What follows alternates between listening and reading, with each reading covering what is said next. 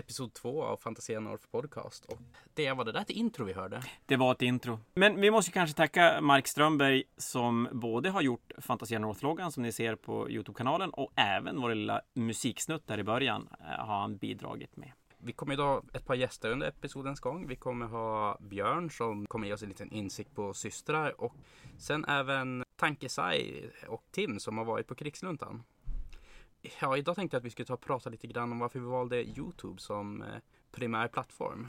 Och jag skulle vilja säga att det är mest för den visuella delen som man är ute efter. Det här är ju en väldigt visuell hobby. Och ja, vi har ju lite som ambition att också kunna ta och lägga ut eh, så här videos där vi pack, alltså gör en unpacking på saker och ting och få visa upp bilder. Det kommer ju som en målartävling nu med Golden Goblin. Vi tänkte ha en episod runt omkring och då är det ju bra om man kan visa bidragen och sånt där. Eh, samt så finns det vissa ambitioner om att det någon gång ska börja komma battle reports. Det är väl det. Så, men eh, det, du kan väl ta och prata lite grann om vad vi har för nyheter den här veckan snabbt. Ja, men jag tänkte vi kunde prata lite grann om, om eh, nyheterna som GW har annonsat i veckan. Då har vi ju bland annat, ja förutom att systrarna släpps idag, men det, det kommer vi prata om en liten stund. Men eh, de har ju också annonsat nästa del i Psychic Awakening, Blood of Ball, som släpps nästa helg. Förhandsbokas nu på lördag. Och även då med Fiston-modellen som ni säkerligen har sett snurra på det stora internet. Och den, av det lilla de sagt där så, så eh, blir det Blood Angel och Tyrannider och jag som tyrannidspelare har kikat lite grann och det ser rätt spännande ut med, med ganska mycket nya grejer till tyranniderna. Men, men tanken är att vi ska täcka Psychic Awakening lite mer i kommande avsnitt.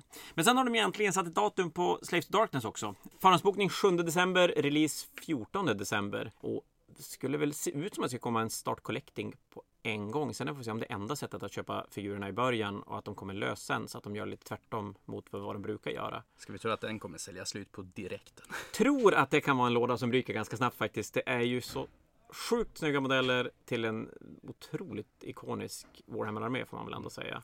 Och vi antar väl att den kommer följa formatet som de andra böckerna. Att de slår ihop alla små faktioner såsom typ Everchosen och Slaves to Darkness och allt det där. Ja, men det, det kan jag inte tänka mig annat att de fortsätter göra så. För när de väl har gjort det då har de väl i stort sett täckt in alla gamla arméer i bokformat. Har jag glömt någon? Ja, Serafon och Caradon. Ja, fast de har ju böcker sedan tidigare. Disciples of Sench. De har ju ändå böcker. Jag tänker, ja i och för sig det hade ju, men jag tänker alla de här små faktionerna är ju, är ju borta då. Mm. Uh, så att då kan de väl som börja om från början lite grann på Sigmar-sidan. Jo.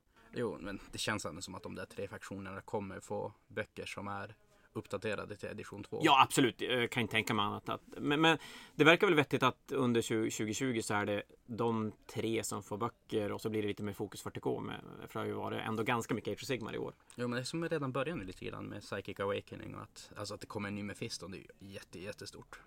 Ja, det är det ju. Det är ju en, en superikonisk modell som får mm. en ny modell. Så att, eh, ja, det, är, det är mycket kärlek i den modellen. Ja. Jag, jag, jag tänker med många Blood Angel-arméer som Många som har velat eller har gamla Blood Angel-arméer som, som får nytt blod och, och blir blod. Okej, den var dålig. Sorry. Eh, som, som kommer vara peppad på att bygga nytt. Eh, sen kommer ju också, det ska vi kanske nämna också, det kommer ju även, nu ska vi se om jag kan antalet, det är väl åtta Battle Forces varför kollar du på mig för? Nej, jag vet inte, jag måste titta någonstans. Någon ska ju rätta mig här. Eh, men det kommer en, nu ska vi se, det kommer en Space Wolf, det kommer en Blood Angel, Chaos Space Marines, Tyrannider, Tau. Det är nog de 40K-lådor som kommer. Och sen kommer det Nighthaunt, Skaven, Stormcast Eternal och så en till som jag borde komma ihåg. Jo, Gloomspite kommer. Mm. De, jag, jag, kan ha glömt någon 40k-låda, men, men de sådana så här juldeals kommer också nu. Och det, det är väl det, jag gissar att det med Slaves är det sista vi kommer att se innan jul och sen, sen är det en liten paus till, till, till 2020. Ja, och som sagt, Chapter Approved kommer också vara en stor sak nu i december. Så vi kommer förmodligen ta nästa avsnitt och sitta ner med några dedikerade 40k-spelare som gäster och gå igenom det lite grann om förändringar och vad vi tycker är bra, vad vi tycker är dåligt. Och... Ja, så nästa avsnitt blir nog jättemycket 40K. Jättemycket 40K. Känner vi. Oh, jag känner mig missanpassad i den här episoden. Ja, men du har, du har en vecka på dig att lära, lära, läsa, läsa regler. Så det är gott om tid. Mm. Innan vi tar bjuda in våra två gäster då från Krigsluntan så har vi lite frågor åt eh, Jonathan Edlund, han som styr upp det hela. Ja men precis, han är, är arrangör för Krigsluntan så vi passade på att fånga honom och ställa lite frågor om turneringen i stort. Så Först Jonathan, gärna om dig själv och ja, men, historien kring hur Krigsluntan kom till. Hej, det här är Jonathan, en av de tre medlemmarna i podcasten Krigsluntan. Eh, det är en podcast där jag oregelbundet snackar mer eller mindre vettiga saker om Age of Sigmar med mina två kumpaner Mange Nedfors och Bubba. Eh, Krigsluntan som podcast tog väl form efter Gothcon 2018. Eh, det här egentligen bara ryckte tag i Bubba och liksom lyckades ganska snabbt bli honom om att göteborgarna inte skulle ha monopol med vad som sägs om Age of Sigmar på den svenska scenen med deras då nyvarande, eller nystartade podd Mystiska landskap. Eh, jag och Bubba körde några avsnitt där. Eh, men i bakgrunden så har Mange och, och Bubba planerat att ha en större turnering i, i Stockholm. Eh, så då var det bara naturligt att Mange hakade på där och vi körde eh, den idén eh, egentligen som krigsluntan då. Eh, där vi pratade om den på podden och så vidare och så vidare. Eh, så i november förra året då kördes den första krigsluntan. Då hade vi cirka 60 deltagare. Efter det så har vi egentligen arrat på så gott vi har kunnat. Vi körde en lagturnering i Västerås som var ja, rätt stor, 64 deltagare. Eh, och så har vi även haft några mindre två dagars i Stockholm med cirka 20-30 personer. Eh, så det är vi. Ja, och så sen tänkte vi att du skulle kunna få berätta lite grann om årets upplaga av Krigsluntan. Kanske lite grann om vilka deltagare ni hade och hur metat såg ut. Om man ska kolla på metat som vi hade på turneringen så skiljer det sig inte jättemycket ifrån övriga världen. Eh, vi hade Slanners, Sinch och, och även de där nya Ossiak Ball Reaper som eh, var de överlag som presterade bäst kändes det som. Eh, dock som det är med Age Sigmar så fanns det jävligt gäng bubblare. Eh, I form av Korn och Ogre Mortrives gjorde även jäkligt bra ifrån sig. Eh, och det här baserar liksom på statistiken egentligen ifrån från de Wargamerna.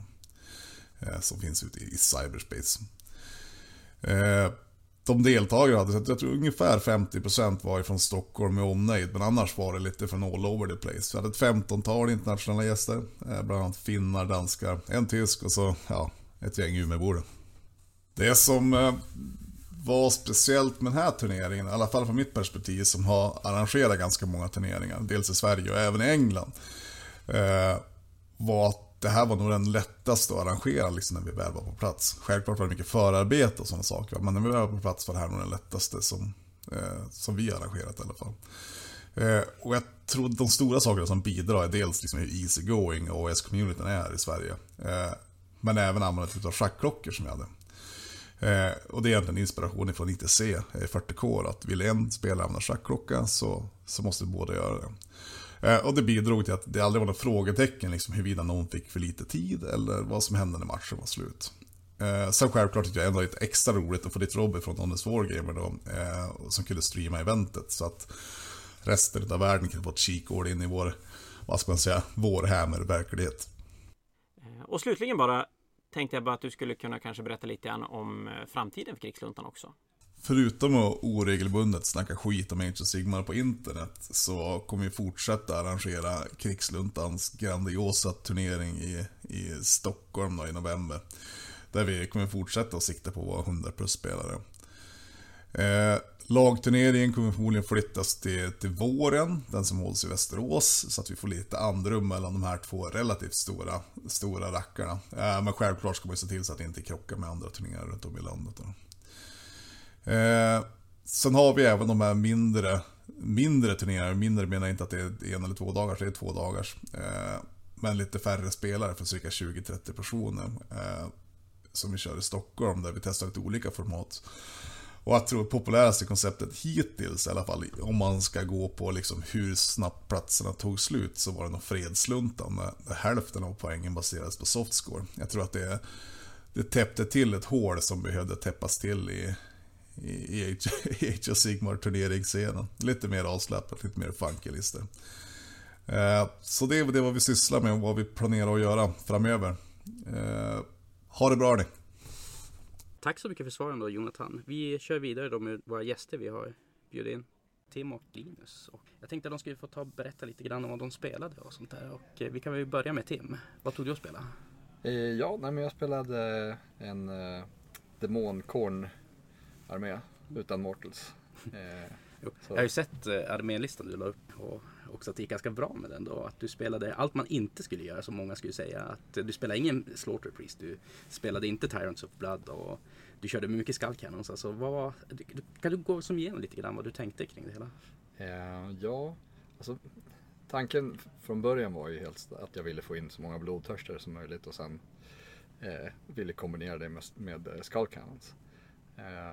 men så kom jag vidare till det här med att jag ville ha en dropp och så vill man ha lite snabba enheter med då kom det in flashhounds så, så det blev bara tre skull cannons. Ja, alltså hur bra förväntar du dig att den här listan ska ta prestera på turneringen? Mm, ja men topp 10 hade jag nog räknat med. Nej, okej. Eh, Men, men det är också för att jag vet att de flesta inte vet hur man spelar mot dem. Eller de underskattar dem helt enkelt. Community var inte riktigt ense om din topp 10-placering. Nej, det var Eller? Krigs-Adam som säger jag tog och, wow, vad sa han? Ja det blir svårt sa han. Men ehm, ja, var- han skippar mest över mig. det var lite snopet. Men ja. Jo. ehm, Men eh, du tycker att det gick ungefär som du förväntade dig eller gick det till och med bättre än vad du hade tänkt dig? Alltså hur skulle du säga att din ja, prestation alltså, på det, tur? det gick ungefär som att jag förväntade mig. Däremot så hade jag mer tur med matchups än vad jag förväntade mig. Mm. Eh, och det är ju något som man inte riktigt kan styra över. Och något som jag säger är enormt viktigt om man ens ska komma på pallplats. Mm. Om man har otur spelar det ingen roll hur bra man är. Liksom det. Jag håller med att de som kommer så här typ topp 5, topp 10 på turneringar att det skulle lika gärna kunna vara vem som helst som vinner det egentligen. Att beroende vad man får på för matchup så den här dubbelrundan fram och tillbaka att Ja, det är väldigt mycket där. Och det är ju, ja, ska man börja med en uh, bäst av tre liksom mellan alla topp 10 och sådär. Det, ja, då, då, då kanske man börjar se några sanna resultat. Liksom. Men, eh, mm. Men eh, du då Linus, du spelade alltså Cities of Sigmar? Ja, eh, jag tänkte att jag skulle prova dem och göra det värsta jag kunde komma på. Eh, jag körde ju tidigare en Steam Tank-lista på Fnaticen Ja det. med gott däck eh, och den gick ju långt över förväntan. Men då tänkte jag nu jävlar ska jag ta i nu ska ska jag försöka, ja men topp 10, topp 20 på krigsluntan. Där jag fick skämma ut mig förra året med tre magmadrakar. Eh, Och kom inte topp 10 med det eller? nej, jag, jag tror jag var 50, jag, 42, 50 eller något sånt där. Ja, det är inte topp 10. Ja, jag minns inte, men det gick inte bra. eh, så jag tog ju, försökte göra det bästa jag kunde. Och då tog jag ja, men 30 Phoenix Guard med en Anointed. De försvinner ju aldrig från planen. Nej. 30 Sisters of the Watch som Mm. kan komma ifrån sidan med Ja, Living City. Living City, precis. Eh, så att ambusha i flanken, skjut bort vad de vill. Mm. Eh, stå på objektiv med gott räck och stå på objektiv med Phoenix Guard. Hur ska jag kunna förlora det här, tänkte jag. Och sen körde jag lite övningsmatcher och de gick ju bra allihop. Eh, så jag var ju... Ja, jag, jag trodde det skulle gå Mm. väldigt bra. Så var Gottrick lika knäckebruten som många tar och skriker om? alltså, eh, gott, om man ställer Gottrick på höger sida av plan, då är det ingen motståndare där på höger sida av plan sen. Så att han, han funkar ju på det viset att folk går inte dit längre, för han är ju ett sånt hemskt hot. Men samtidigt så får han ju inte slå ihjäl saker. Så han är ju 520 poäng av en dvärg. Alltså 10 skinks springer runt han i cirklar och tar objektiven av Mm. han. Vad hade Så- han? Typ såhär fyra tums moment eller något i den Ja. stilen? Och inget sätt att redeploya han eller något sånt där? Nej, precis. Han får ju tyvärr inte komma från sidan då. Så. Nej. Men han är ju ett, ett hot och huvudbry eh, för motståndarna att bry sig om. Jo, ja. Och varenda match är det ju mycket kommentarer om vad Gottrek ska hitta på och göra. Jo. Vi spelade ju en turnering för inte allt för länge sedan när vi mötte varandra och din Gottrek tog och nackade min Gottrek. Och det Mm. var... Jag, Så jag, Gottrek nackade Gottrek också alltså. ja, jag fick ju möta en annan Gottrek-spelare som körde Hello Heart-lista. Hur gick den matchen? Bra! Eh, han körde ju Hello Heart med 30 Great Swords och Gottrek och massor med magiker och Endless Spells. Och jag kom från sidan och sköt bort hans Great Swords. Och eh, min Gottrek gick fram i mitten av planen. Och sen kom hans Gottrek och mötte mig. Så han chargeade mig, gjorde noll skada. Jag slog tillbaka och dödade. Så att jag hade jävligt med tur just i Gottrek Gottrek matchupen. Mm. Precis som jag hade mot dig. Ja. Eh, Men min är mest målad och står högst upp på basen. Så att Det är High ground. Jag har ju målat. It's over Gottrek. Alltid varit lite bättre. jag har ju målat min nu så vi får ta en revansch någon gång. Eh, men du spelade alltså Living City mest för ambushen med systrarna eller är det något mer Ja. som fick dig att välja den? Det var väl min, min tanke. Det finns ju många bra städer i boken. Jo, alltså både Hallow Heart och Tempest Eye är ju sådana som jag kollar mycket på också. Men i och med att alla deras spells också är buffade och funkar bra. Men eh, Living City har ju en Hila D6-spel. Ja, just det. Så att man kan få upp Gottrek väldigt fort med Jo. den spellen. Så han är helt enkelt odödlig i din lista. Ja, det var väl min tanke. Nu var det ingen som gjorde någon skada på andra så att det spelar ingen roll. Jag kan tänka mig att Gottrek skulle bli sjukt arg på det om det var lite fluffigt här. Om man helar honom ja. Ja. Men jag tänkte vi kunde ta, tala lite också om eran, alltså, intryck från luntan. Alltså hur var stämningen? Hur var spelarna? Hur var lokalen och sånt där? Jag vill bara ta en sak först bara. Jag hade kunnat få ta. Topp 20 hade du sagt. Ja, Var slutar du? 23-25. 23, 25. Ja, nära. Nej, nära. Och Tim, vi nämnde aldrig din placering. Ja, nej jag kom ju trea. Tre. Mm. Så jag mötte bit- ju en Gottrek i näst sista matchen. Mm. Eller vänta, sista matchen var det nog. Mhm. Ja. Mm. Gud vad hette han? Jag minns inte. Var det Aidenef hette. Gottrek? Eh, Ja, precis. Han som hade simfötter och snorkel. Jo, den här fanns sett på Jag tror inte jag, tror Instagram. inte jag tittade så nära på Ja, okej. Mm. Ja. Men lyckas du sänka den Gottrek? Nej gud jag slog aldrig. Eller jo jag slog faktiskt honom. Men inte, jag hade ingen plan på att döda honom. Utan det var mest bara för att få explosioner liksom. Han Okej. var närmast. Nu Mm. prövar vi då lite så här öppen diskussion om intryck från luntan och alltså, alltså vad tyckte ni om lokalen? Hur var stämningen? Motspelarna och sånt där? Och, ja, vi kan ju, ja Tim, vi kan ju börja. Eh, ja, nej men alltså jag var ju väldigt eh, positivt överraskad när jag kom dit liksom. Men eh, eh, att det var på, på hotellet där och jag hade ju inte undersökt någonting. Jag bara gled in. och så, eh, nej men det var så fräscht och så var det en bar nära så hade de inte emot om man kom in med en öl. Ni stack dit som en, eh, vad heter det, förening? Warp Fuel Gas Station. Ja, precis. Det, nu, nu kom vi väl alla i lite olika, eh, vi anlände i olika tider. Men, Ja, vi åkte inte dit samtidigt. Någon av oss. nej, jag, är, jag är från Stockholm så jag åkte eh, lite tidigare och så lite senare. Mm. Men den, spelade, den spelades på Globen Scandic Nej, ehm, Globen. eh, Globen Quality, Best? Hotel. Quality Hotel. Ja. Jag sa bara till folk att jag ska till Globen i helgen och spela. Och sen när de frågade, spela vad? Svara inte. De hade, Ja, De, det ju- får tolka hur de vill. Ja, det tycker jag. Mm. Det var ju den här äh, kvinnoeventet, jag vet inte, med jättemycket spelningar för. Ja, det var bra mycket folk fram och gick där. Och det var väldigt mycket kvinnor. Ja, det Men- var, ja, och det, Men, men fick man, fick man, man fick dricka, man fick dricka i lokalen? ja alltså, Eller de med, med, lite, med lite vuxen, Mm. ja, när man höll det. Jag låg ju på golvet och sov, men andra, andra skötte sig. Det var ju väldigt, alltså det var ljuden, ljudisolerat rum vi var i. Alltså det var ju väldigt tyst där inne trots att vi var 100 pers som Mm. pratade och spelade tärning samtidigt. Mm. Är det dags att ljudisolera fanatiken det?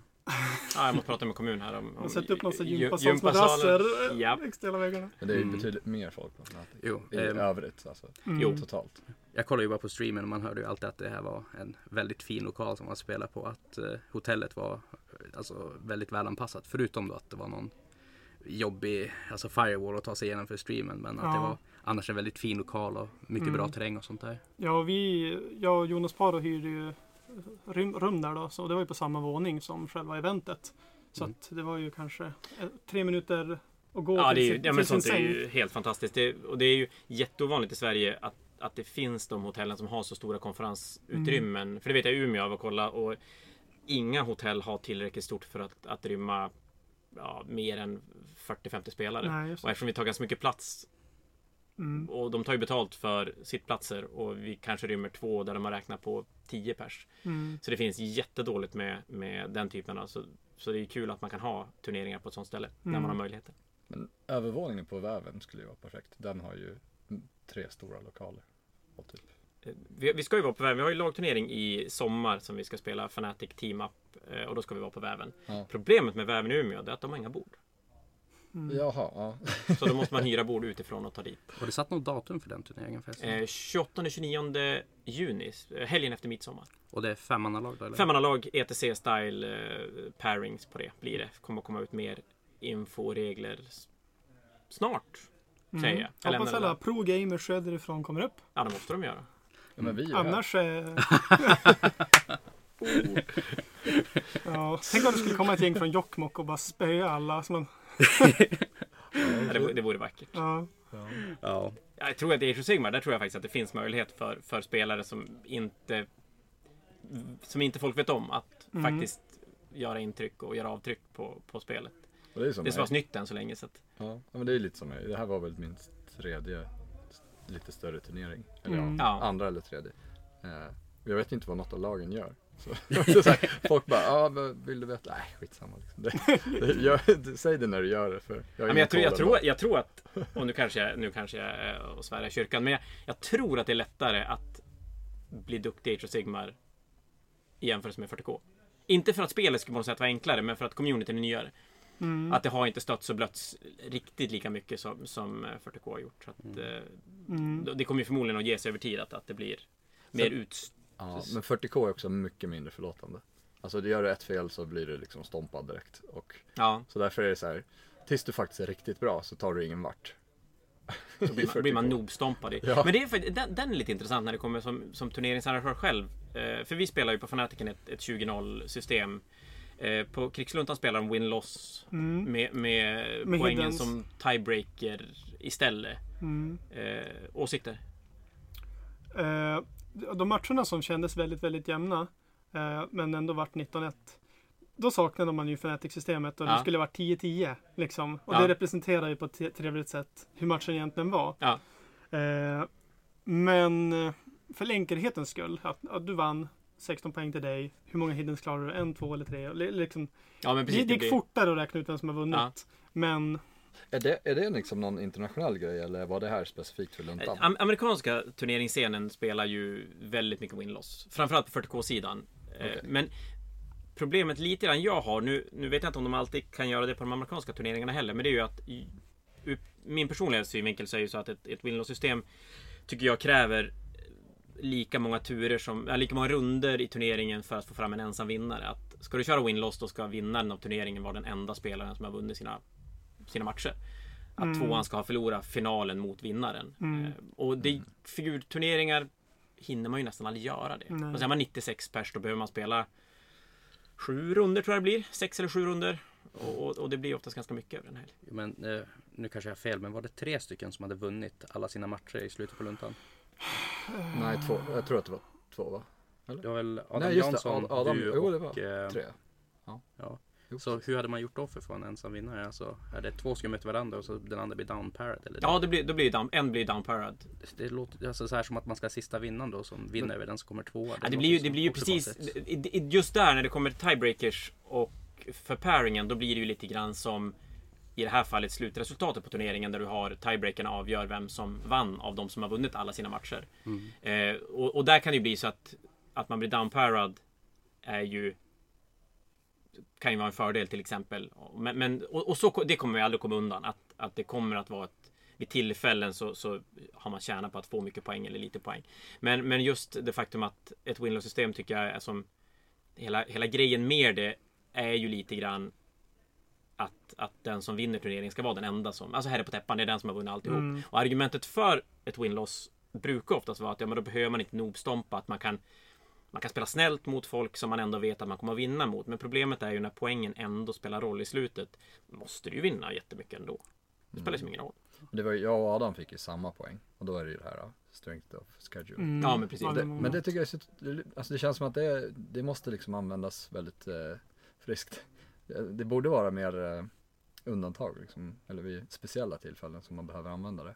Mm. Eh, så att, jag tänkte också det här med att man får 16 poäng för det bara, ja, som, som i den här näst sista matchen. Mm. Man hoppar ut i tur 3 och ställer sig på objektiv och så fick jag 16 poäng. Mm. Och så, Mm. ja, ja, Och initiativslaget här till runda tre var ju extremt viktigt. ja, jo, eh, precis. Men, men eh, För lite kontext, eh, det var det här scenariot när du håller alla fyra objektiv så vinner matchen. precis, jag försökte tänka på vilket det heter. Mm, från och med runda tre. Mm. ja. Är det ett bra turneringsscenario? Ja, det är faktiskt ganska kul som avbyte mot de andra. Ja. Eh, Jag hörde att det var många som var ganska kritiska mot det valet dock.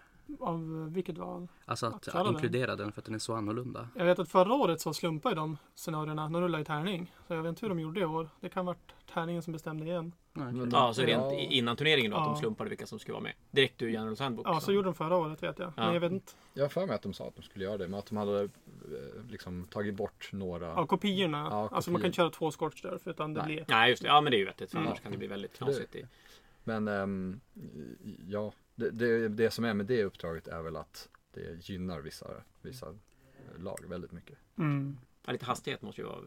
Ja, men alltså, Eller jag- summonering är ju... Jag mötte ju Nurgle i den matchen. Mm, Nu var det ju en, eh, ja, ett par väldigt oturliga misstag som min motståndare gjorde. Men ehm, i, i övrigt så är det ju så här, men Nurgle borde typ inte kunna förlora den matchen nästan.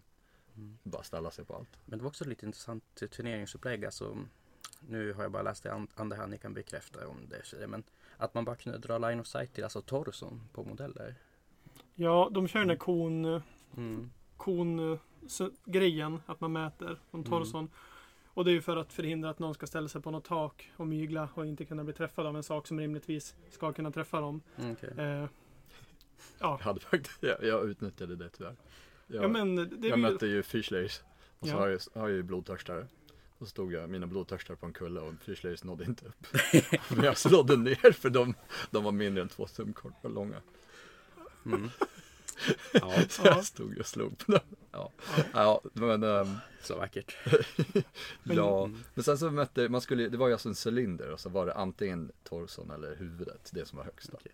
Eh, Men jag tänkte vi kan också ta och gå vidare och tala lite grann om metat på alltså, eh, krigsluntan. Det har ju kommit väldigt många nya böcker som har tagit och rört om extremt mycket i vilka arméer som är bäst. det Alltså, både med- sjukaste var att en tiondel var Bone Reapers. Ja, Och alla hade minst 60 gard var. Och så det var en tiondel Bone Ja, Reaper. nio, nio listor var... Armén som kom tre veckor innan. ja, men Två typ- veckor innan? Typ en vecka innan känns det som. Ja.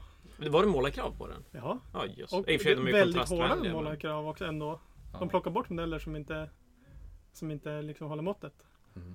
Är den inte basad? Det ska också vara samma sorts basning liksom på all, hela armén. Och, Oj. Ja, då, fick Ja, man, var då fick man inte avdrag. Det var okej om de bara var basade men inte mono, mono liksom, Ja. eh, tema. Att, och det var ju också ja, alltså en...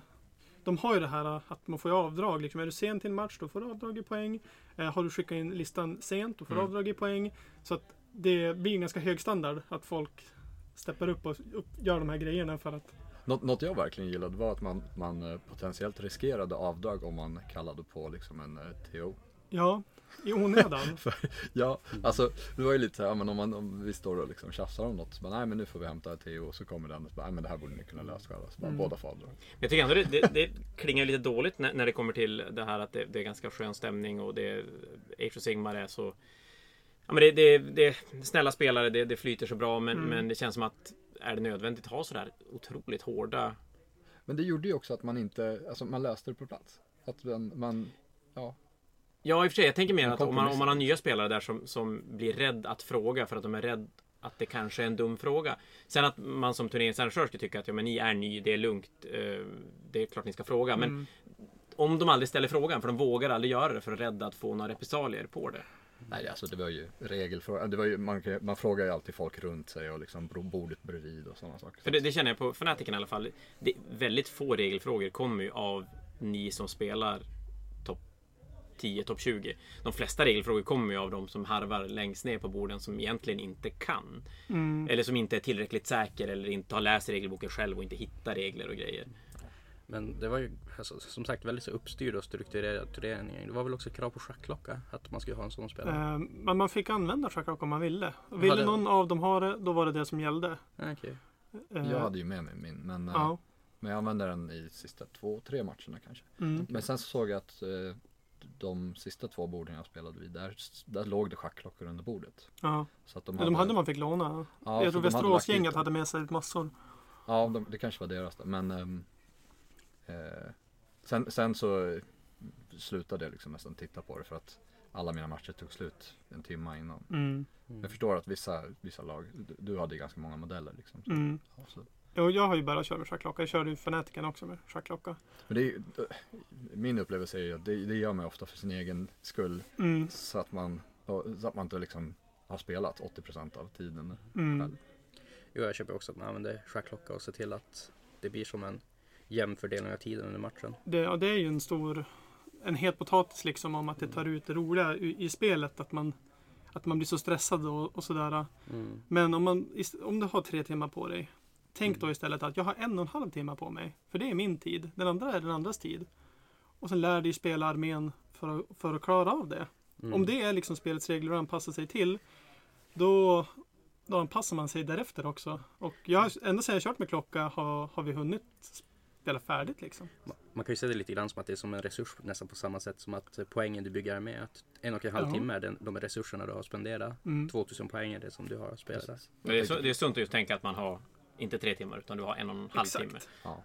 Jag tänkte precis säga det, att det är någonting som jag faktiskt tog hänsyn till när jag byggde min lista. Att, eh, att den gick väldigt snabbt. Jag behöver inte spendera mer än fem minuter på en tur om jag, om jag inte vill. Ja. Men, ehm, och då kan jag liksom ändå göra mina moves och eh, inte attackera. Men Eh, men när, när det väl gällde så var det inga problem för mig att liksom ta det lugnt. Mm. Eh, och just med närstridsarméer så är det ju det här med, eller nu är det mesta i Age of Sigmar närstrid, men det är just det här med position och piling och liksom att det är så otroligt viktigt. Mm. Eh, och där är ju, jag tror i alla fall tre av mina matcher eh, typ avgjordes av att eh, det blev liksom en miss i Mm. piling. Eller, Men det har ju nästan blivit så på, på GV-spelen turneringsmässigt nu om man, om man ser över tid. Där ja, men både åttonde editionen och bakåt och gamla 40K så har ju stora delen av, av som arrangörsdomarsidan har ju handlat om att svara på frågor och, och regelfrågor och, och mycket av gnället har kommit av att folk har missuppfattat regler eller att de har missat någonting eller eh, blir arga över tolkningar.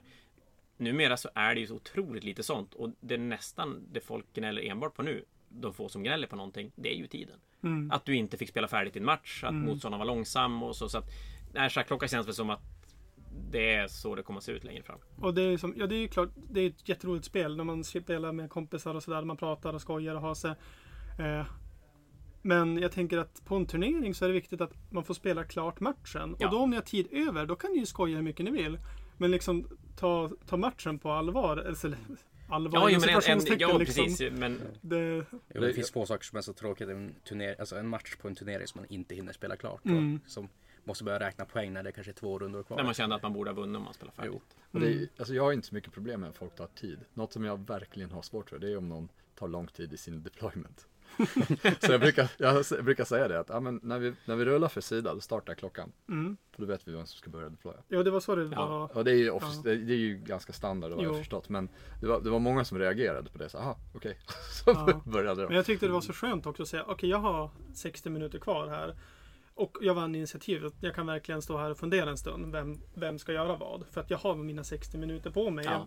Att för sin egen skull också. För tidigare då, jag, då fick jag dåligt samvete. Nu står jag här och tar tid av oss. Och vem ska Ja, och så hinna? kanske man bara tagit fem minuter fast det känns som att det är Ja. två timmar man har stått och funderat.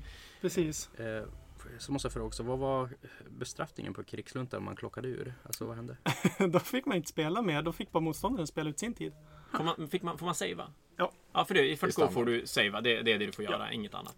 Ja, det var typ samma. Ja. Ja. Vad jag, Ja, men det, och den är väl så att den, den funkar bra i 40K. Finns ju ingen anledning att bara plocka över den. Det, är- alltså, det är ganska hårt straff men jag förstår ju varför. Det, jag, har, jag har råkat ut för det några gånger i 40K. Det är ju total slakt.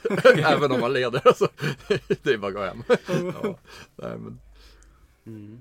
Alltså jag, jag är för det. Jag tycker det är kul att och, och prova det liksom. Det, prova det hemma. Mm. Jag tror men just, just att testa det innan. Så att du inte kommer på en turnering och så Ja. är det första gången. För då kommer det kännas som din fiende. Men som ni sa så är det ju bara bra. Ja. det är ju det här att man, ehm, att man faktiskt inte står och funderar alldeles för mycket. Mm. Det finns ett värde i att ta beslut liksom. Och Ja, göra. man gör ju fel hela tiden i, när ja, man spelar en match. precis. Så det- Folk Ja, är för, så bra på att de vill göra den perfekta rundan varje runda. Ja. För annars kan de gå tillbaka och Men det är det jag tycker nu när deployment är att man deployar allt. Oftast med one-drops och grejer. Så då är det ju fantastiskt bra att ha en klocka. För annars kan ju folk stå i evigheter Mm. och flytta och, vända, och byta och ändra. Och så blir man, som du säger, man blir aldrig färdig. Nej. Men det är också enkelt för mig att säga, jag hade en dropp och bara. Det, var ju så att, ja. i Fyra modeller. Någon, ja, någon match stod jag liksom, verkligen funderade men de flesta matcher var det så här pang, ja det är klart. mm, Jo, men eh, om vi går tillbaka lite eh, frågan jag ställde tidigare om som metad. Alltså, man förväntar sig ju att både Slanish och Siarki skulle ge högt. Du kom ju där med Korn, vilket kanske var lite oväntat ändå. Men Det enda Alltså- jag hade tränat på var ju att möta lite death och det är ju lite synd ändå att jag inte fick det. Eh, Men jag hade nog valt att möta en Slanesh-lista som sista match. Eh, Och sen Bone, eh, vad heter de? Bone Reapers. Mm. Nej, de här Bone, Bone Reapers. Bone Reapers. Ja. det är Osiark, Och Siark Bone Bone Reapers. Vem var det som eh, var i sista finalen? Var ju- och Ogres. Ja, det var Ogre som Ja. Ja. Motriben. Så Ja. jag, hade nog Ja. valt uh, uh, Motribe. Ja. Alltså först Slanesh, Motribe och sen uh, ja, men det här Death. Ja. Mm. Alltså, ni, ni, ni hör ju, jag vet inte vad jag pratar om. Men det, det är det som är så fascinerande också att, att eh, du kan komma så högt utan att veta vad din motståndares armé gör. För du vet så jävligt bra vad din gör. Men ja, Ja. det, Psyka motståndaren. det- Mm. Nej, men alltså framförallt så är det så här. Det som är viktigast det är ju att du läser den här sidan som, som, som spelet faktiskt handlar om och det är ju mission. Mm. Som- Jo, men till exempel som Korn som kan röra sig i fiendens hero face. om du inte vet att din motståndare kan göra något sånt, då är ju det jättesvårt att tänka inför. Jo, och det var många som, som underskattade det. så Okej, nu kom det 20 Bloodletters springande liksom i min, eller i, Mm. i, i eh, Hero Face. Liksom. Det var ändå ett par mer som var ganska högt rankade som Alltså jag personligen var lite förvånad att se det. Alltså som till exempel eh, More Tribe-spelaren. Ja, Nu har jag ju sett han spela. Han är ju fanta- fantastiskt noggrann när han spelar och duktig. mm. Eh, men att man spelar, vad var det? Tre stycken tolvor med gluttons. Alltså, Mm, det var mycket wounds. Det är mycket wounds men Mm. ja, nej alltså nej. Och- Men, men han- har ju inte så mycket mobilitet heller va? Mm, ja. Vem, Ja, eh, Motriben. Mortar, nej, de, de deployar och sen är det nobblers runt om och Det- sakta men säkert kommer fram och bara chattar sönder. Jag vet, inte, jag vet faktiskt inte hur det går till. För det, det upplevde jag att de, de som liksom ledde mycket, de hade ändå ganska mycket mobilitet. Men är inte ogers ganska snabba? Jag menar, Ja, de får väl åtta i moment eller något sånt där när de inte håller på att slåss. jo, de är ju hungriga och får plus två och sen Mm. Ja, de, de, de har ju lite shenanigans för sig, men i Mm. grund så är det ändå Alltså det är inte som alla reell 16 tum, tjohej, hela planen liksom. Kan, Mm. kan de springa och slåss den? eller? Ja, man kan ge henne det i cities i alla fall. Men Ja, Mm. okej. Ja. Mm. Mm. Eh, Men över, överlag så var jag Jag var väldigt här, positivt överraskad när jag kom dit över metat. När jag gick runt och kollade vad folk hade och sådär. Det var Mm. ganska mycket kreativa listor och inte alls mycket eh, så här, riktigt grisiga saker som folk hade Alltså som folk pratar om. Men det är ju det här med internet. Man ska Känns ju ändå 11 böcker på ett år. Mm. Det skapar kaos i, i metat. Jo, Mm. Du senaste månaden att det är två dubbelsläpp också. Så fyra Ja. nya böcker på väldigt kort tid. Det är ju mm, svårt att hinna med. Även internet måste ju ha svårt att hinna med. Att, att täcka allting som kan komma. Och alla olika matchups som kan bli hit och dit. Så dyker upp en White Dwarf liksom och förstör allt. Ja, men precis. Man bara va? Vad spelar du för lag? 11 böcker, men det var White Dwarf som vann. Mm. Ja, Jo, nej, den här Sylesk-listan, så det var ju lite snack omkring men det var 160 alltså summon points han hade över i slutet på matchen. Och hade som var använt oanvända. Ja, han hade använt 40, alltså, så det Ja. är 200 poäng. Det är ju nästan sju Keeper of Secrets extra. Men, Men, eh, men alltså det spelade ingen roll. nej, som Det- han sa, han, Ja. han hade ju vunnit den här matchen, alltså särskilt mot Ogres, Ja, det är utan mycket. läsklist. Ja. Jo. Ja, men och, ja, han eh, nämnde det att det jag tror att det bara var någon match där det faktiskt påverkade. Att det hade nästan varit bättre för honom att spela någon av de här andra. Alltså Godseekers eller Ja. Pretenders och sånt där. Just för att det, Mm. men, det- men det, ja. Men sen också en ganska stor del av turneringen som eh, många talar om det är ju alltså streamern som var Mm. och tog och eh, ja, ja, du hade fått prata med han Linus så det- var det så att han eventuellt också funderar på att komma till Fnatic? Jo, vi håller väl på att prata om det. Om möjligheter. Ja. Ja, Mm. ja men det skulle ju vara skitkul. Och det, Han var ju jättepeppad och supertrevlig, lika trevlig som man tror att han är liksom. Mm. Eh, och det var ju kul att se alla matcherna som man själv har varit på, alltså på den turneringen och se liksom Ja men jag mötte Jonas då och han vann ju Mm. den matchen. Och då bara, uh, gear up Jonas, you're up next, put on your happy face liksom. Nä, Ja. Nämnde vi ens vem vi pratar om? Ja, Rob. Ja, Rob från Ja, Honest Eh, Wargamer. Honest Wargamer, precis. Ja, jag tror inte vi sa det. nej, det var nog...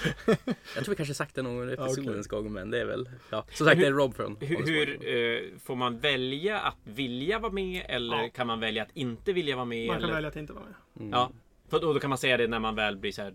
Eller säger man det redan innan man, Man, ska man vara kan med? säga det när man, det fick man skriva när man rapporterar in sin lista liksom. Ja, jag vill det. inte vara med på någon Nej. media.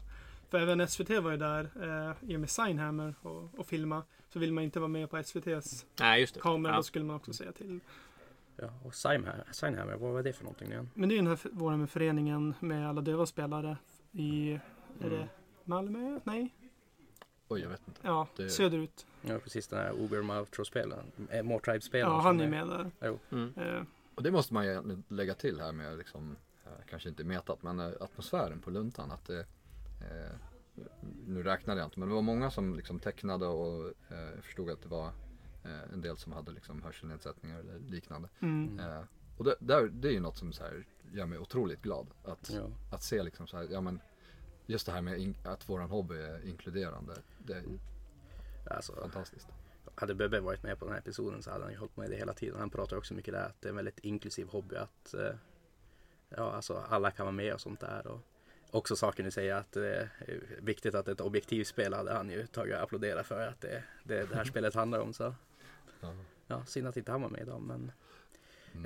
eh, det var väl kanske allt vi ville säga om just krigsluntan. Så vad har ni för nästa projekt då? Alltså vad har, eller man kan säga lite grann vad tar ni med härifrån? Vad vill ni ändra hur ni spelade och vad listbygge och sånt där? Lite öppet. Eller bara ny armé. eller bara Nej, jag hoppas ju på att de sänker Vorgorath med typ 50 poäng så jag får in honom på 1200.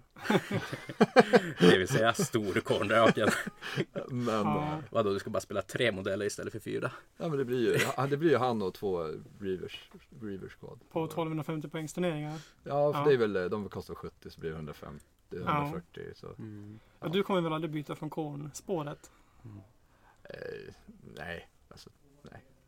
Det gör jag inte. Nej, jag minns när jag hade med den där på en turnering att det var som att du som greppade draken och bara det såg ut som du skulle skjuta bort all terräng den var så stor och bara försökte få plats med den på olika ställen. Det Nu, var- nu har jag ju haft lite sten på basen och det är en träbas. Men den, den väger ju nästan 4 kilo. Det är som en bebis. Som en Ja, hundvalp. jag, jag, jag skämtar ju om det. Om jag ska åka och spela så måste jag sätta den i barnvagnen. Mm. Men att, att det gick så bra med eh, vad heter de nu? Pew kanonerna.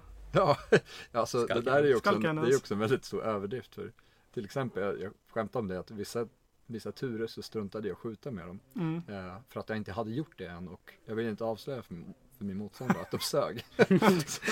så, eh, så det är ju, men däremot så fyllde de en, en väldigt viktig roll och det är ju återigen det här med liksom arméer att du, du behöver ha en holistisk syn när du by- bygger Mm. armélistor. Mm. Och saknar du, saknar du någonting som faktiskt kan lägga tryck på avstånd eller stå bakom och hålla ett objektiv så, där, Mm.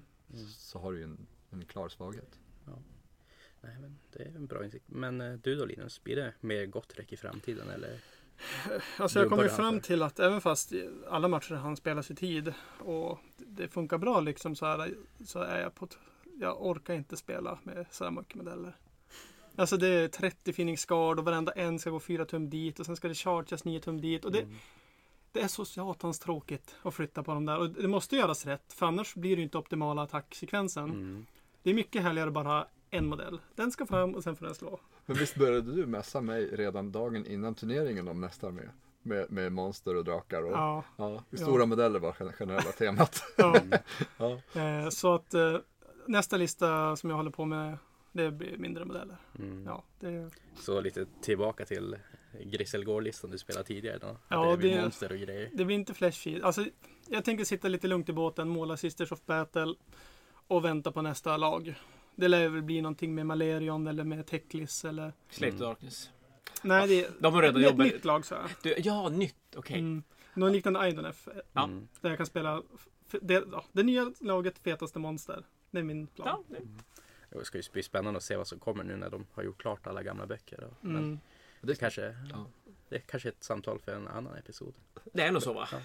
Ehm, Ehm, jag tänkte säga det bara så här som ett nästa projekt. Just Slaves to Darkness är ju värda att nämna. Där finns det mycket att hämta för Korn också. Mm, kanske får bjuda in den när vi ska ta och djupdyka på den boken när den väl kommer. Man kan kika på det och modeller.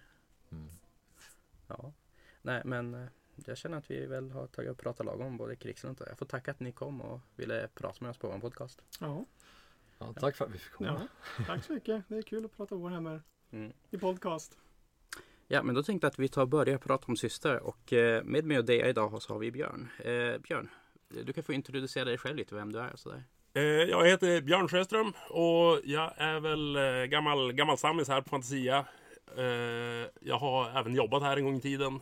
Det har du. Ja, just det, fan. Det minns jag. Du hade eh, typ något sånt rött eh, aktigt hår eller någonting. Ja, det har jag Såg också väldigt gång i annorlunda ut. Eh, Jag tror jag köpte mitt första Space Marine Codex av dig faktiskt. Till och med det. Ja. Så Ja, blev det- en Jammet till Lasse det här av alltihop. Ja. Ja, men eh, du är ju här för att prata systrar och vad har du för bakgrund inom det? Eh, Ja, jag började spela systrarna i, ja, men i början på tredje editionen. Ja, du har ju en stor hög med böcker med det också. Så vi Jag ska har ta ju... prata lite lore och prata lite systerlåda och sånt där. Mm, Ja men då sitter vi, vi här först sitter vi med Sister of Battle Codexet, det första med John Blanche framsidan eh, som kom till sent i second edition. Och då hade du inte börjat Björn. då hade jag inte... Ja, jag hade väl... Eller börjat måla i alla fall. Jag undrar om jag inte började spela Warhammer ungefär när den här kom. För jag minns att när jag, det första jag köpte till Warhammer var Second Edition grundlådan. Och då vet jag att Sister of Battle Army-dealen stod i hyllan. Men var det, Eh, din, var det din första armé till 40K? Nej, jag spelade eh, Imperial Guard första. Så första figurerna jag köpte till, till armén var nog en låda Talleyrand Desert Raiders tror jag. Men sen i början på tredje editionen som sagt började jag spela systrarna. Så det var andra armén.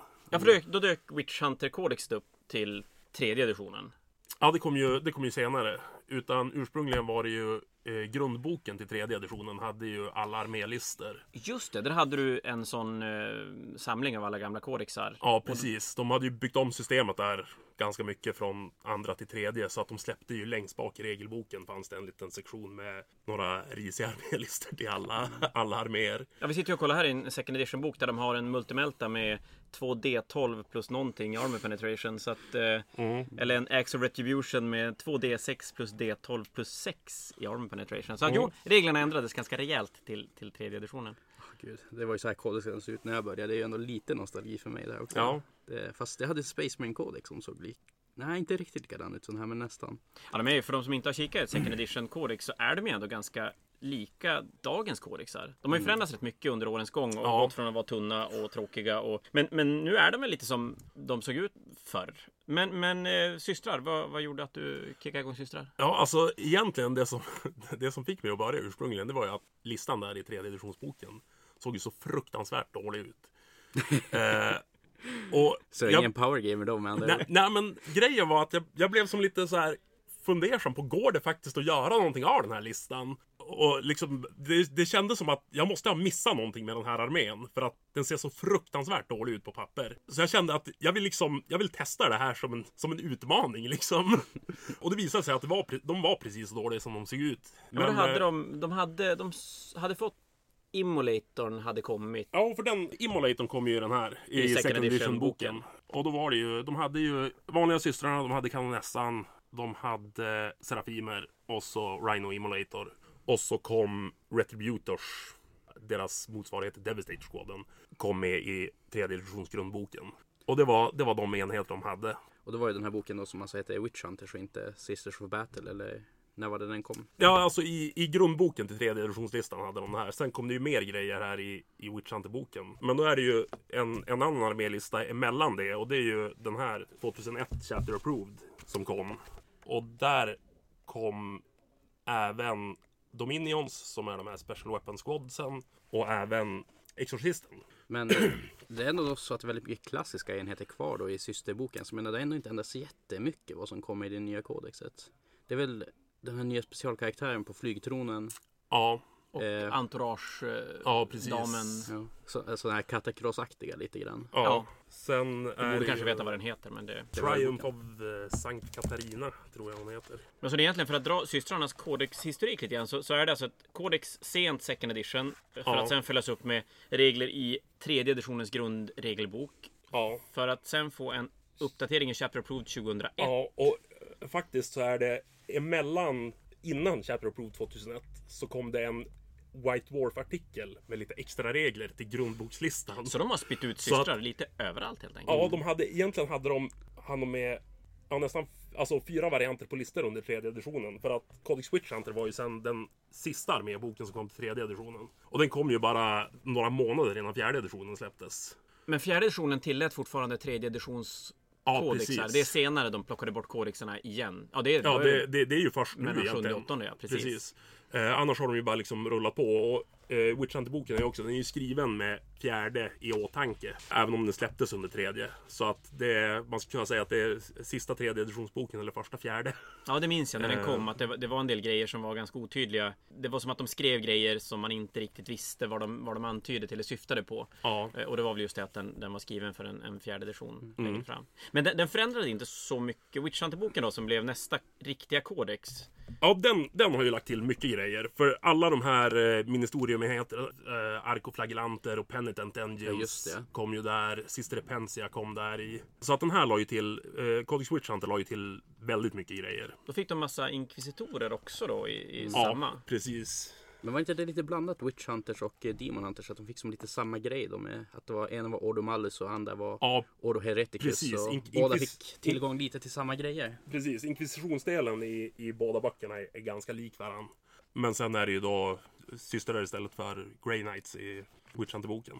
Jo, så var både som att det är lite så här Men at Arms bok för inkvisitionen. Mm. Och det, kändes väl som att det skulle komma en, en Ordosenos bok där också med Deathwatch på, på den tiden någon gång. Men det, det blev aldrig av. Ja, det, tog, det var Grey Knightsen som fick som första. Ja, Sen, sen tog det en himla tid för både Deathwatch och då systrar Ja. innan de fick någon kärlek igen.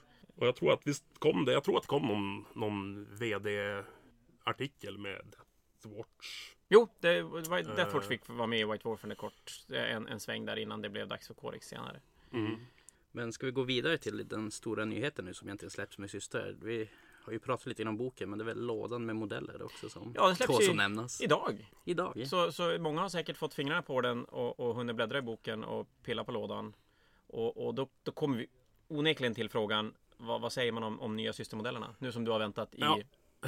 20 år kanske? Nej, va? ja det är 20 eh, år. ganska precis. Jag räknade ut någon gång att det var 99 jag började spela systrarna. Så att eh, det är ju Ja, Jag kan ju precis säga 20. att jag tycker att den nya Penitent Engine är ju typ det coolaste som finns. Ja, alltså jag, jag är mycket nöjd faktiskt med, med nya modellerna. Och det är ju det där, de, de ser ut som de gamla modellerna. Fast, Ja men, det, ja men det är väl mycket det att de, att de verkligen bara har de, har de har tagit det som var bra och, och gjort egentligen det de kan göra idag med plasten. Det de inte kunde göra 99 med 98 med metallfigurerna. ja, precis. Jo, det, det känns väldigt mycket så. Det är väldigt mycket det här att grejer är inspirerade av liksom gamla figurerna och vi ser, vi ser John Blanche ge Skodvin rakt Ja. igenom alltihop. Så det är lite klassiskt med kombinerat med det vi sa förra episoden tror jag att GW kan inte göra ful plast längre. mm, Nej, men så, ja men så, så är det ju. Det, det, det blir ju bara bra. För det mesta. Eller nästan alltihop. Ja. Men, men vad säger vi om, vad är det med i lådan? Det är eh, en enhet Battle Sisters, en enhet Serafimer, en enhet Sister Pensias och Arkoflagellanter och sen Penitent Engine. Jag kan känna med den här lådan lite grann att det är som en nästan som en fix för systerspelare. Jag menar, får man bara tag i en låda, vilket jag tror de flesta bara gör. Så Ja, det, max. det, det går ju inte att spela med, alltså i något format. Jag menar, vad ska du med en Penitent Engine till? Nej men jag sa att Ja. det var 415 poäng i lådan tyckte jag någon hade räknat. Ja, jag kan tänka mig att det är någonting sånt, för de är ju, de är ju inte dyra. Nej men det, och det är väl precis som du säger Henrik att det här, det här är bara ju för att... också förstås. Ja just det, kanonässan. Men det här är bara för att, för att eh, ge en en start. Och jag vet inte riktigt varför de gör en sån begränsad när de har hypat det så länge. Och, För det är ju otroligt många som inte har fått tag i låda. Jag menar, kommer här lådan begränsad? Alltså modellerna i den, alltså One Time Molding, vad tror vi händer? Ja, det är väl, alltså jag kan ju tänka mig att, att För vi som har sett på Sprucen kan vi nämna att alla, alltså alla systrar och saker verkar sitta blandat på dem. Alltså de är ju inte uppdelade i olika enheter utan nej precis, utan det är... det är startbox över den hela. eh, två olika sprue. Det är en, en stor sprue där typ Penitent Engine och lite typ sergeanterna och grejer sitter. Och så är det Två stycken två- identiska. precis två stycken likadana med en med lite systrar och grejer. Mm. Hur är de? Är de eh, så grundlåde snapfit? Eller är det, Ja, det- limma eller är det någonting mittemellan? Så Eh, någonting mittemellan ska jag säga. För det, är- det är inte de här Snapfit-figurerna. Men de är ju en pose figurer, inga, inga multipart. och visst har de sagt att det ska komma van, vanliga inom situationstecken systrar? Eh, ja, eh, och det ser man även på bilderna i boken. Om man, om man studerar dem. Att det, det, det är annan utrustning och liksom andra, andra bitar i, i systerskådisen på, Det på de här också bilderna. nämnas att i grundlådan man får head options så du kan ha både hjälm och icke-hjälm på dina Ja, systrar. Vad du precis. föredrar. Och det har de skrivit på communityn tror jag. Att Mm. vanliga systerlådan kommer innehålla bitar för vanliga systrar, Dominions och Celestians. Och som jag har förstått det kommer det vara, det kommer vara andra huvuden på Celestians. Så att jag tror att det kommer bli en väldans massa huvuden i, i den lådan. Det låter som, Eh, jag om, måste ska köpa. ha, om de ska ha huvuden med hjälm, utan hjälm och så Celestian-hjälmar. Mm. Speciella. Men annars får de en helt uppdaterad range på sina modeller. Alltså systervis. Kanske inte typ så här confessors och inkvisitorer. Nej, det, är, det är ju bara prästerna som... Ja, prästerna är kvar. Death Cult Assassins är kvar. Eh, men det är väl det, tror jag, som är det enda. Ja, för att några av de gamla prästerna går upp på Made to Order, eller är Made, made to Order den här veckan. Och, och då kommer Ja. inte de att gå få tag i efter det. Så att frågan är om det även där finns någon, någon tanke att släppa mer längre fram. Men det är Eh. ingenting med i boken som hintar om något nytt. Jag kan ju... Nej, och det, det, det jag har sett på, hem, på eh, hemsidan i webbshoppen nu så är det de har kvar gamla prästen och de har kvar missionären. Och det är ju de två unit entriesarna som finns i boken nu. Eller de har kvar en av de gamla prästerna. Ja, just det. Det andra det är de gamla special charactersna som Precis, de och det ger en chans att är. Kyrenov och några av de gamla inkvisitorerna och grejer som har kommit in på, på Made Order. Jo, men det går ju också att nämna att vissa karaktärer i uh, The Blackstone Fortress är ju alltså spot on för vad de ska vara. Absolut. Det är väldigt sant. Jag menar alltså kolla på den där tjocka snubben i påvemössa. Han ser Mm. ju nästan identisk ut. Ja, det är ju en, en, en, en tjock Kirinov. Ja, sen så finns det en eh, motorsågstant där med flamer som funkar väl som något missionäraktigt. Mm. Han ska väl ha shotgun och grejer men potato potato. Ja, nä, nära nog. Nära nog, det kan konvertera. Precis. Men så vad, vad kan man annars säga om lådan? En, en liten sån här rolig eh, grej om det, det är ju att faktiskt att, att vi har upptäckt ett feltryck på lådan. Mm. Som jag inte vet om Björn har sett. Eh, jo då, i eh, Stratgemsen. Nej, Nej, nej. på lådan? Ja, Ja. De, de visar en annan kanoness Ja, på jo, baksidan av eh, lådan. det såg jag också. Eh, men jag såg att eh, ett av, ett av Stratgemsen är också feltryckta. De har en, en hängande mening. Det är ett av dem där de har regeltexten för, för Stratgemet. Och sen avslutar de med contains Nej, ja typ så här contains 10 or more models. Bara som en halv mening hängandes i sluten. Eller, eller något sånt där. Eh, jag minns inte exakt vad det var för någonting. Men det var någonting. Då är vi tacksamma för GVs nya sätt att gå in och, och ändra och FAQ och errata grejer som, Ja. som inte stämmer. Det, står, det står rätt i boken i alla fall. Och det, det är ju bra. Men det som kommer då, du nämnde att det kommer alltså en låda med alltså Tactical Marine och allt annat motsvarande. Ja. Mm, Fler Penitent Engines hoppar jag för de var amazing. Ja, det kommer det ju garanterat att göra. För de har ju två varianter på den också nu.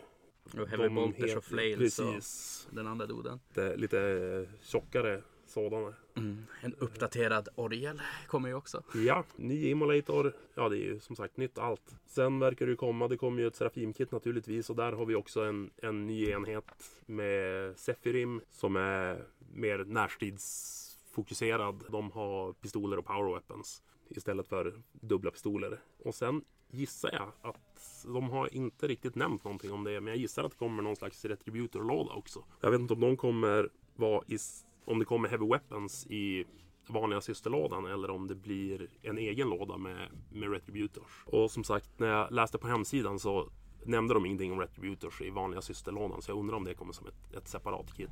Mm. För oss som har lite problem med namnet, vad är en Retributor? Eh, Devastator Heavy Weapon systrar. Ja, okej. Ja, men eh, sen du har ju vunnit Best in Show ett antal gånger med diverse arméer. Eh, systrarna ja. något projekt du har tänkt att göra på det? Och är det något du vill dela med dig av? Det, jag, jag har faktiskt inte bara funderat så mycket. Eller jag har väl funderat ganska mycket men jag har inte kommit fram till så mycket. Och jag har som hållit mig för att börja egentligen planera någonting till systrarna för att jag vill, jag vill se vad som kommer i boken. Och ja men vilka, vilket, vilken order ska man spela och sådana där saker. Men eh, ja, som sagt, jag, jag har, och det handlar ju lite där också hur, hur, hur, modellerna ser ut när man faktiskt får hålla i dem och fingra på dem och liksom vad finns det för bitar i kitsen och grejer. Jag tänker mig, jag tänker mig att, att eh, hon eh, Triumph of Sankt Katerin Ja, måste vara en, Nu har vi ingen bild på den men, men eh, det måste ju bli en sån modell som bara är gjord för att få stå som centerpiece i en armé. Och, ja, jo det känns ju som det. Men säg att du ska göra en syster med så är det något tips du ska ge då? Vad man ska tänka på och sånt här för att få det att få som ser autentiskt systerlikt ut? Ja, mycket systrar. det är väl det. Nej men det, eh, när man är eh, gammal som jag, det de hade i eh, second edition-boken, och det är ju någonting som är lite, lite originellt med den också. Överhuvudtaget. I, I second edition så hade de, systrarna hade bara sex ordrar ursprungligen. Nu har de lagt till de här order minoris som är, ja men som secondary founding. Det finns hur många som helst och du kan hitta på vad fan du vill. Men i den boken, då hade de de sex ordrarna och färgerna som gällde var vitt, svart och rött. så allt annat är fel. Så allt annat Ja. är fel. Ja, där hör ni det. Så att eh, det är väl det, det, det är väl det enda egentligen. Ja men eh, Björn, tack för insikten då på systrar.